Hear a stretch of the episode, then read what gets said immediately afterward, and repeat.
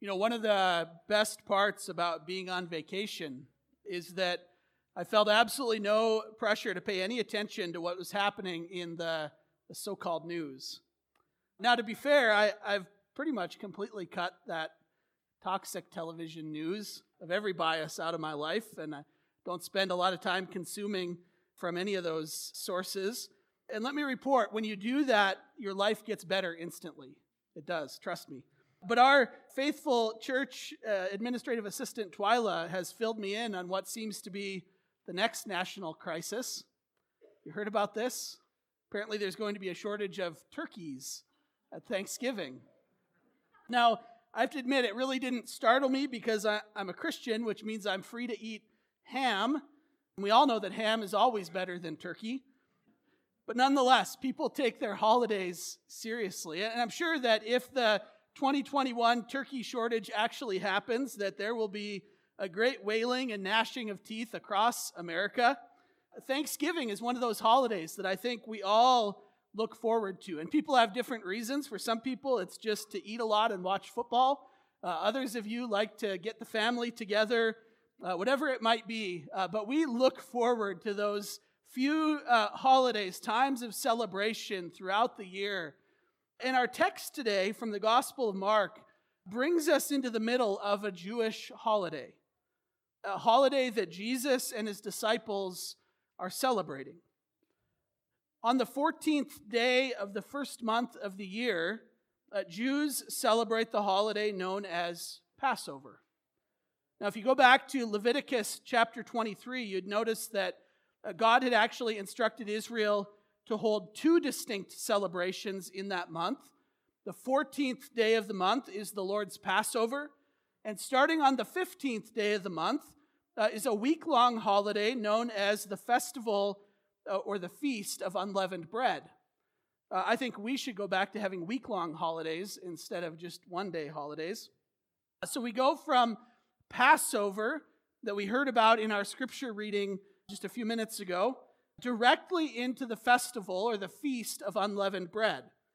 Now, I don't want to assume that, that all of you uh, understand what all of that means. Uh, leaven is a word that refers to the yeast that is used to cause bread to rise. It, it's a fermentation process that, that takes place that gives us those nice, fluffy loaves of bread that we're familiar with. Uh, unleavened bread, bread without leaven or without yeast, is generally flat, more in the form of a, of a wafer. You can probably go to the grocery store and buy matzo, which is an unleavened bread, sort of like a, a saltine cracker. And of course, this festival in Jewish history is packed with symbolism. Throughout Scripture, leaven is sort of a synonym for sin, for impurity. To this day, Orthodox Jews go through a whole process of cleansing all of the leaven, all of the yeast, and anything that contains it from their homes in the days leading up to this festival. Uh, Paul even refers to this process in 1 Corinthians chapter 5. He instructs the church in Corinth to get rid, to cleanse out the leaven that was among them. He's referring to this ritual in Jewish history, that they might be, as he says, a new unleavened lump of dough. Uh, well, God instituted the Passover and the Feast of Unleavened Bread as two different festivals, it's, it's helpful to realize that by the time of Jesus' earthly ministry, they had really functionally become one large celebration. They were sort of lumped together. On this important week for Israel, the population of Jerusalem would swell because of pilgrims. Deuteronomy 16 tells us that the, that the only true Passover celebration could take place only in Jerusalem. So the city was bustling at the time of the Passover with pilgrims from all over who had descended on Jerusalem to take part in the festival. In fact, there are some external sources, some sources outside of the Bible, that record that some years around the Passover, a quarter million lambs were slaughtered that week at the temple. It's a huge, huge week in the life of the Jewish people. Well, that's the backdrop for our text for today. And with that context, I'd invite you to stand as I read our scripture text from the Gospel of Mark, chapter 14, starting in verse 12. This is God's word to us. On the first day of the festival of unleavened bread, when it was customary to sacrifice the Passover lamb, Jesus' disciples asked him, Where do you want us to go and make preparations for you to eat the Passover? So he sent two of his disciples, telling them, Go into the city, and a man carrying a jar of water will meet you. Follow him. Say to the owner of the house he enters, The teacher asks, Where is my guest room, where, where I may eat the Passover with my disciples? He will show you a large room upstairs, furnished and ready. Make preparations for us there. The disciples left, went into the city, and found things just as Jesus had told them. So they prepared the Passover. When evening came, Jesus arrived with the twelve. While they were reclining at the table eating, he said, Truly I tell you, one of you will betray me, one who is eating with me. They were saddened, and one by one they said to him, Surely you don't mean me. It is one of the twelve, he replied, one who dips bread into the bowl with me. The Son of Man will go just as it is written about him. But woe to that man who betrays the Son of Man. It would be better for him if he had not been born. While they were eating, Jesus took bread, and when he had given thanks, he broke it. And he gave it to his disciples, saying, Take it. This is my body. And then he took a cup, and when he had given thanks, he gave it to them, and they all drank from it. This is my blood of the covenant, which is poured out for many, he said to them. Truly I tell you, I will not drink again from the fruit of the vine until that day when I drink it new in the kingdom of God. Let's pray. God, we are grateful that you sent your Son to Jerusalem to fulfill your plan for him and ultimately for us. Lord, convict us of sin, encourage us, strengthen us, and assure us today through your holy and precious word. We pray in Jesus' name. Amen. Well, as we consider this final Passover celebration that uh, Jesus shares with his disciples, I want to direct your attention to three ideas, three concepts that we see come out of our text. And the first one is this that the Passover prefigures Jesus' death and our salvation. Passover prefigures Jesus' death and our salvation. Let me define that word for you because it's not a word that most of us use very often. That's the word prefigure. To, to prefigure is simply to give an early indication or to foreshadow something that is to come. The Passover prefigures or foreshadows, points forward to Jesus' death and to our salvation. Look at verse 12. On the first day of the festival of unleavened bread, when it was customary to sacrifice the Passover lamb. I want to stop there for just a minute. This is looking back on our scripture reading from Exodus chapter 12. God was sending his judgment against Egypt because of their wickedness, because of Pharaoh's hard heartedness. But he created, he offered a way for all who believe to be saved. All who believe in him were to take a lamb and to slaughter that lamb and to place the blood of the lamb on the doorframe of their houses. The, the blood of the Passover lamb would be the way of salvation for all who believe. And just as God had promised, the angel of death passed over those households. They were saved by the blood of the Lamb. It's worth noting here that on that terrible night in Egypt, the, the firstborn children were, actually saved by the faithfulness, the faithful action of their parents, bringing them under the promise of God's saving work. And from that moment on, year after year, God's people would gather to celebrate that saving work. They would select that lamb that was without defect. They would share it in an intricate meal together. I don't know if any of you have had the opportunity to take part in a traditional Passover Seder meal, but everything about the Passover meal is symbolic. It points to God's saving, to God's promise. That the framework of the meal consists of really a beautiful liturgy, if you've ever been a part of it, a liturgy that dates to hundreds of years before Jesus. Most of what's read at a Passover celebration today is the same thing that was read centuries before Jesus' birth. It's a beautiful service uh, together. And, and everything about the meal, everything about the service is symbolic. The framework consists of this liturgy, and then there's scripture readings, prayer, and, and elements of, of food and drink that remind the participant of the bitterness of sin and slavery and the, the sweetness of God's deliverance and salvation. And for the Christian, all these symbols take on even greater meaning. We don't have to look very deeply into Scripture to see that the first Passover and the, and the subsequent Passover celebrations were given to God's people in order to point their hearts and to point their eyes forward to the true Passover lamb that would come.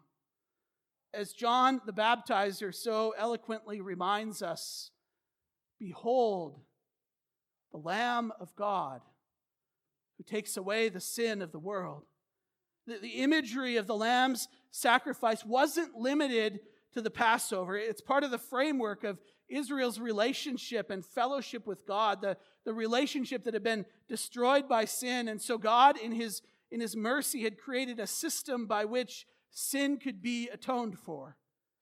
The weight of sin was so significant that the atonement that took place in Israel was always partial. It was always temporary. It was always incomplete. But it was the only way to restore a right relationship with God. That the Passover was a placeholder, something that would do for now until the real thing arrived.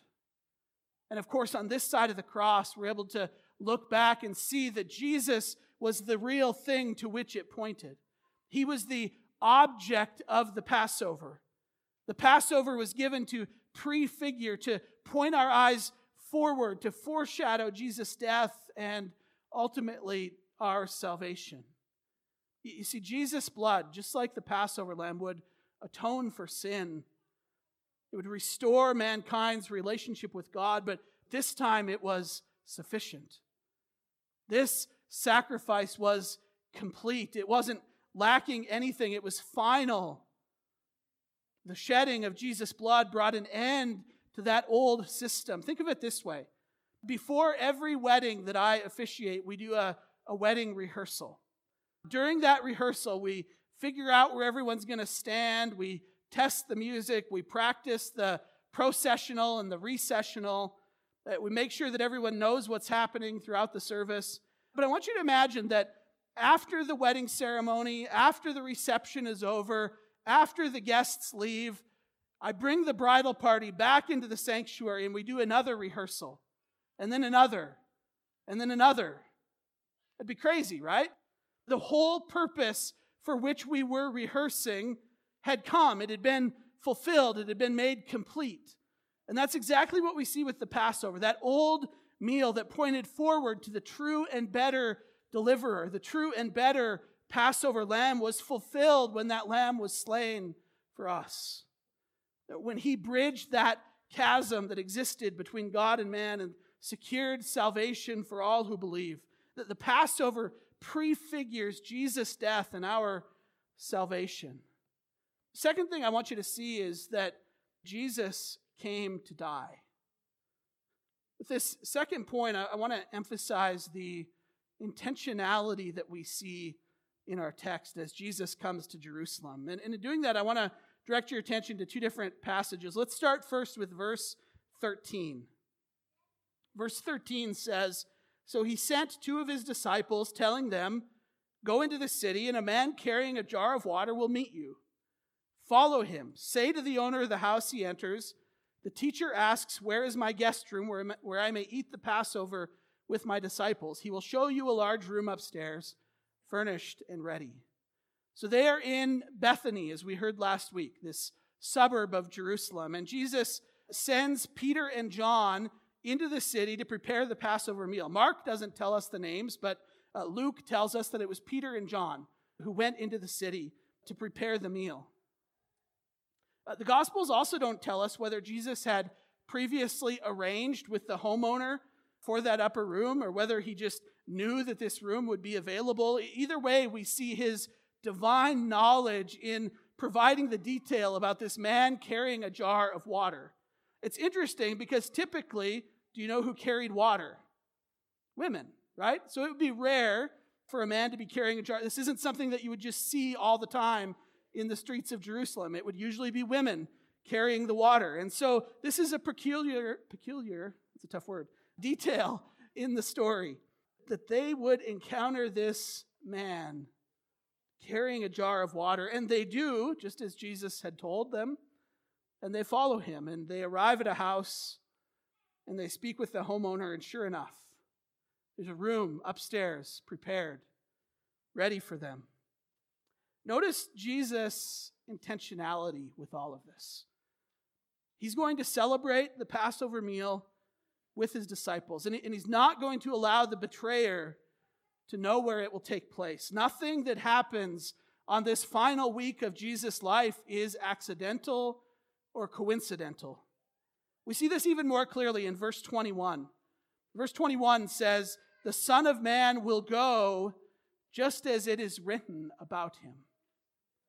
Jesus knows full well what's going to be happening.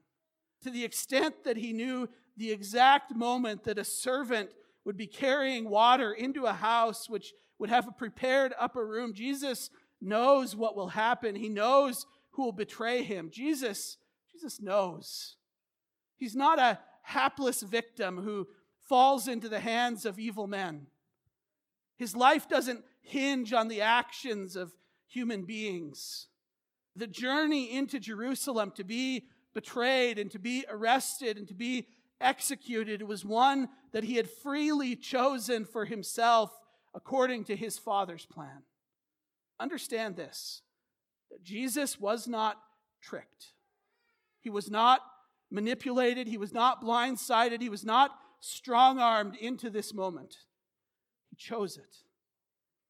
This day, this moment, the events of the next 24 hours in his life had been scripted from eternity past. How do we know? Because just as Jesus said, it is written about him. As the prophet Isaiah declared, Surely he has borne our griefs and carried our sorrows. Yet we esteemed him stricken, smitten by God, and afflicted. But he was pierced for our transgressions, he was crushed for our iniquities. Or as Moses declared to Isaac on that mountain, God Himself will provide the lamb. This is emphasized again in Acts chapter 4, verse 28. It's a beautiful prayer, Acts 4:28, uh, a prayer in which the events of Jesus' death are referred to as, quote, the plan that God had predestined to take place. None of this was coincidental, accidental. Jesus wasn't tricked, He chose it. So you might rightfully ask how can, how can Jesus say that it would be better for Judas to never have been born if all of this was God's plan in the first place? And that's a good question. And, and to answer that question, it requires us to admit some things about ourselves and our own limitations right away. That, that we don't see things, we don't see the world as God sees the world. We don't know what God knows. In, in 1 Samuel 16, God tells Samuel this very thing. Uh, God gives Samuel some insight into the difference between his perspective and ours. Uh, God says this man looks at the outward appearance. So we can gaze on what's on the outside, but God looks on the heart. God has an entirely different perspective and view than we do. God isn't captive to time like we are. God is omniscient. He knows and sees all things. He, he can look forward. It might be kind of frightening to think about. He can look forward to the thoughts of my heart 20 years from now. So God was crafting his grand rescue plan in which his son would take the sin of the world upon himself as the Lamb of God to save you and to save me. And as he was crafting that plan, he saw the selfishness and he saw the greed that would play out in the heart of Judas. And he used that sinful, selfish vessel for his own purposes, as he is rightly able to do. In this Maundy Thursday, or upper room text, we can't miss the profound intentionality with which Jesus operates. He, he chose this path for you and for me. The Passover prefigures Jesus' death and our salvation. Uh, Jesus came to die. And the final area of our text that I want to draw our attention to is Jesus' institution of the Lord's Supper. While they're in the upper room eating the traditional Passover meal, Jesus takes this festival that God had put in place years before and he, he changes the focus. Within a day, Jesus would fulfill the Passover meal when he would be the Lamb of God, the true and better Passover lamb. And so he institutes a new meal, a meal that would be shared together by church for millennia. Look at verse 22. It says, And as they were eating, he took bread. And after blessing it, he broke it and he gave it to them. And he said, Take, this is my body. And he took a cup, and when he had given thanks, he gave it to them, and they, they all drank of it. And he said to them, This is my blood of the covenant, which is poured out for many. This meal that Jesus instituted goes by many names. You're probably familiar with some of them. Most of the names uh, come from Paul's descriptions of the meal in 1 Corinthians. It's often called the Lord's Supper, which comes from the setting that it originated in, and it also is a phrase that Paul used to describe it in 1 Corinthians 11. Sometimes it's referred to as communion, which comes from 1 Corinthians 10. It's the way that the King James translated the word koinonia, communion. Uh, some of you have grown up uh, hearing it referred to as the Eucharist. Uh, Eucharist is the Greek word for give thanks that comes from 1 Corinthians 11 24, as Paul is describing this meal. So, Eucharist is a biblical description of this meal. Some of you might be, uh, I've heard this discussion before, some of you might think that the word Eucharist is purely a Roman Catholic name for this meal. But actually, I, I did some looking around. I, I, saw that this was used, the, the earliest use of the word Eucharist to describe the meal was used by Church Father uh, Justin Martyr in about the year 140. So it very much predates even the Roman Catholic Church. I often refer to it as the Lord's table it's an emphasis on Jesus as the host of the meal, Jesus, the one doing the blessing, giving thanks, serving it to us. All of these are biblical descriptions for this meal that Jesus institutes in the upper room with his disciples. Acts chapter 2, we get this glimpse into the life of the early church, and we see that in the days following Jesus' ascension, that the early Christians devoted themselves to the apostles' teaching and to the fellowship to the breaking of bread and to the prayers, Scripture says. There's a lot of early church writing that would lead us to believe that the most early churches uh, celebrated the Lord's Supper likely every single week. If you've done any study on the subject, you know that Scripture doesn't tell us how to partake in the Lord's Supper. Uh, I grew up going forward and kneeling at a rail. Uh, beautiful memories of that. Uh, previous to COVID, we would distribute the trays and you would uh, take from the trays and we would partake together at the same time. Uh, for now, for the time being, we come forward and receive the elements, mostly to limit the amount of fingers that uh, touch those wafers before you eat them. There's no biblically mandated mode or method through which we take communion. I, have I've had this conversation with a, number of you. Uh, some of you, a, a couple people have mentioned that you really like coming forward it's sort of this public statement that you're a sinner in need of God's grace. Others of you would prefer that we go back to the old method, and we may do that someday. Uh, can sympathize with that. I, I, have shared with a few of you that uh, it, it, a good rule of thumb is that if the mode of communion, if the way that we partake in communion bothers us, we might be missing the point.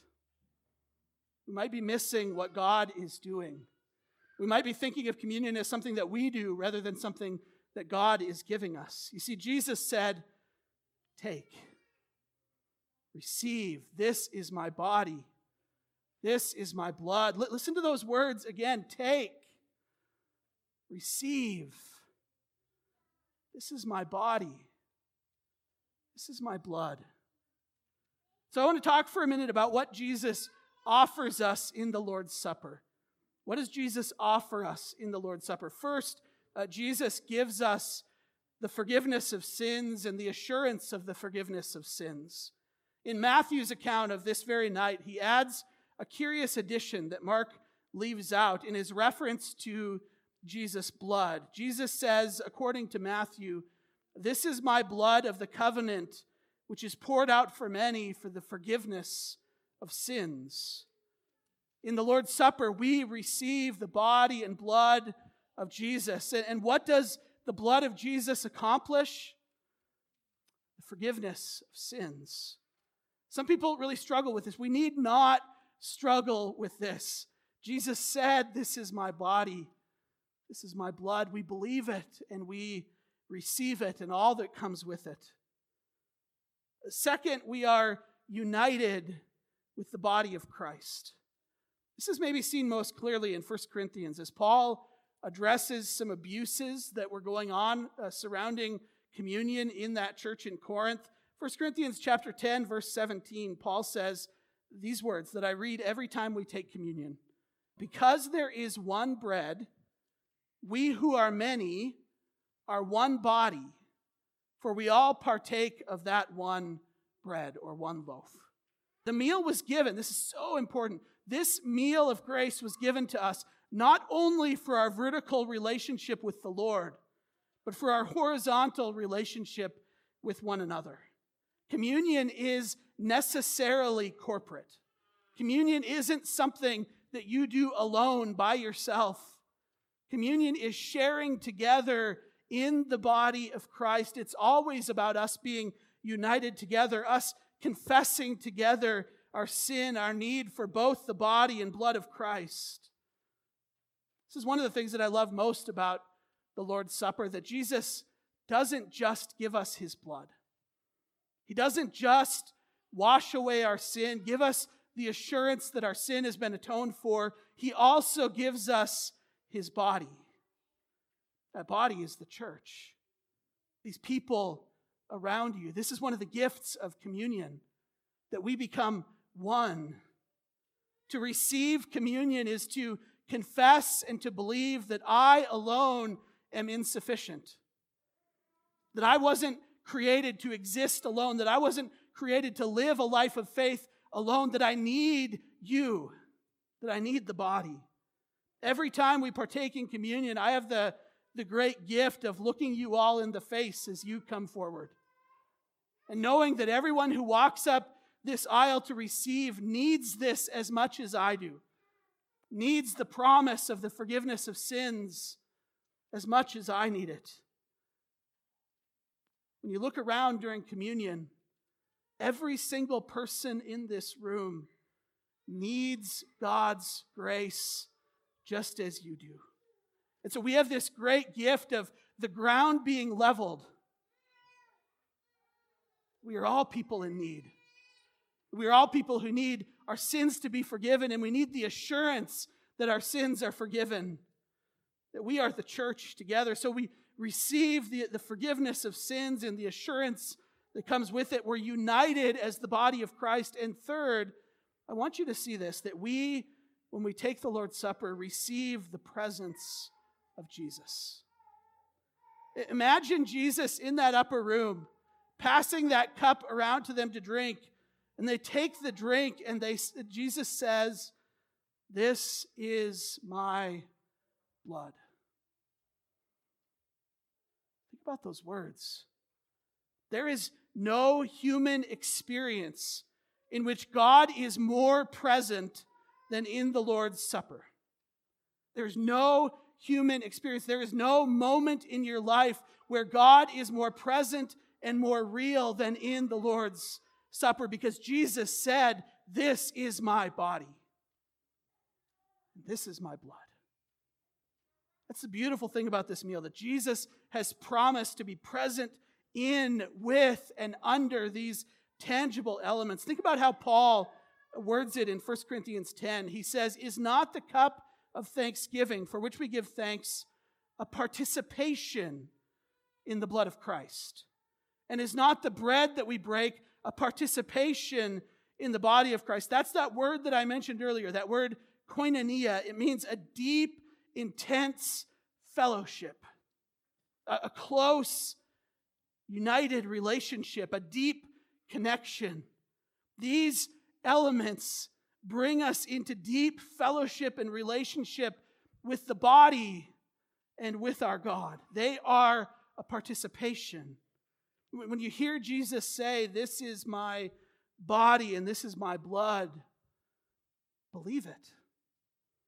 It's a gift, it's to be received. Jesus offers himself to us. The true and better Passover lamb who was slain for our sin offers himself to us. Christ is present and Christ is received by all who partake in communion. Isn't that, isn't that beautiful? When we take communion together, we together receive forgiveness and the promise and assurance of forgiveness. We are united together as the body of Christ and we come into the very presence of Jesus. This is my body. This is my blood. Here's what I want you to see Jesus is the host of the meal. Just as he was in that upper room when he passed that bread and passed that cup, Jesus is the primary actor. Jesus is the one accomplishing something. When we partake together, we certainly remember what Christ has done. We look back. We also receive from him. We are assured together of our forgiveness. Our faith is strengthened. We are united as one body. And then hear these words from 1 Corinthians 11, verse 26. Paul says, For whenever you eat this bread and drink this cup, you proclaim the Lord's death until he comes. The Lord's Supper is a meal of remembrance, but it's also more than that. It's a meal in which we receive, a meal in which we proclaim that I need what Christ accomplished for me. When you partake, you proclaim for all to see that Jesus is what you need, that you are not self sufficient, that you are dependent upon His grace today and tomorrow and until He returns. Jesus offers us Himself this morning. Let's pray. God, we are grateful for your word. And we're grateful for the gift that is this meal of grace that we have the chance to share in today. God, we confess that we are sinners, that we will forever be in need of your mercy and your grace. Forgive us, cleanse us, renew us, and strengthen us with your presence. We pray in Jesus' name. Amen.